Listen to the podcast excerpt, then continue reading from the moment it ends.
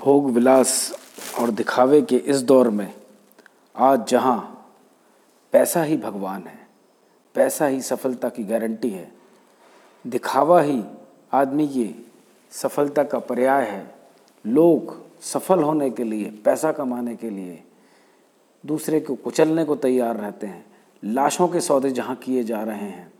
इस दौर में जब इंसान इंसान का नहीं है कोई किसी का नहीं है। लोग धोखा दे रहे हैं। दोस्त बन के पीठ में छुरे भोंक रहे हैं। इन विषम परिस्थितियों में एक आम आदमी की सोच कि क्या किया जाए?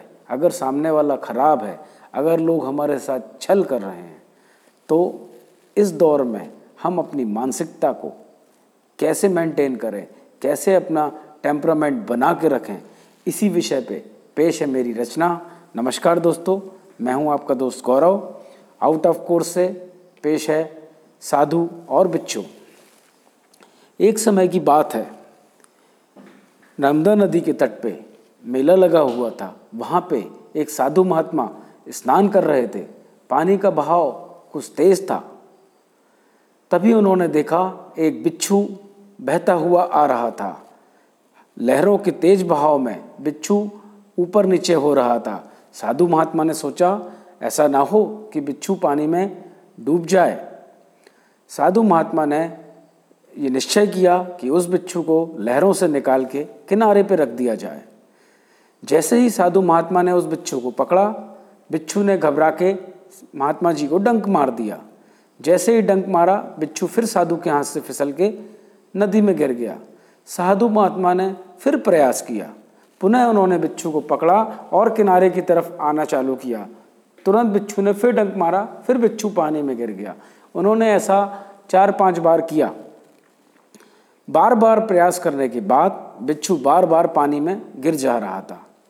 किनारे पे ही एक सज्जन स्नान कर रहे थे। उन्होंने ये दृश्य देख के साधु महात्मा से कहा, हे साधु महात्मा, जब आप देख रहे हैं, बिच्छू आपको बार बार डंक मार रहा है तो आप उसे बचाने का प्रयास क्यों कर रहे हैं? महात्मा जी ये सुन के मुस्कुराए और उसकी तरफ़ देख के बोले, डंक मारना बिच्छू का स्वभाव है और बचाना मेरा स्वभाव है। दोस्तों, अगर इस दुनिया में, इन विपरीत परिस्थितियों में कोई आपके साथ छल करता है, कोई आपके साथ बुरा व्यवहार करता है, अगर आपको रिश्तों में धोखा मिला है, अगर लोगों ने आपको बुद्धू बनाने का प्रयास किया है तो वो अगर गलत काम आपके साथ करता है तो ज़रूरी नहीं है कि पलट के उसका प्रतिवाद किया जाए, उसके साथ भी वैसा ही व्यवहार किया जाए। अगर सामने वाला बिच्छू बनता है तो हमें साधु महात्मा को आत्मसात करके कभी भी अपना मूल स्वभाव नहीं खोना चाहिए। धन्यवाद। जय हिंद।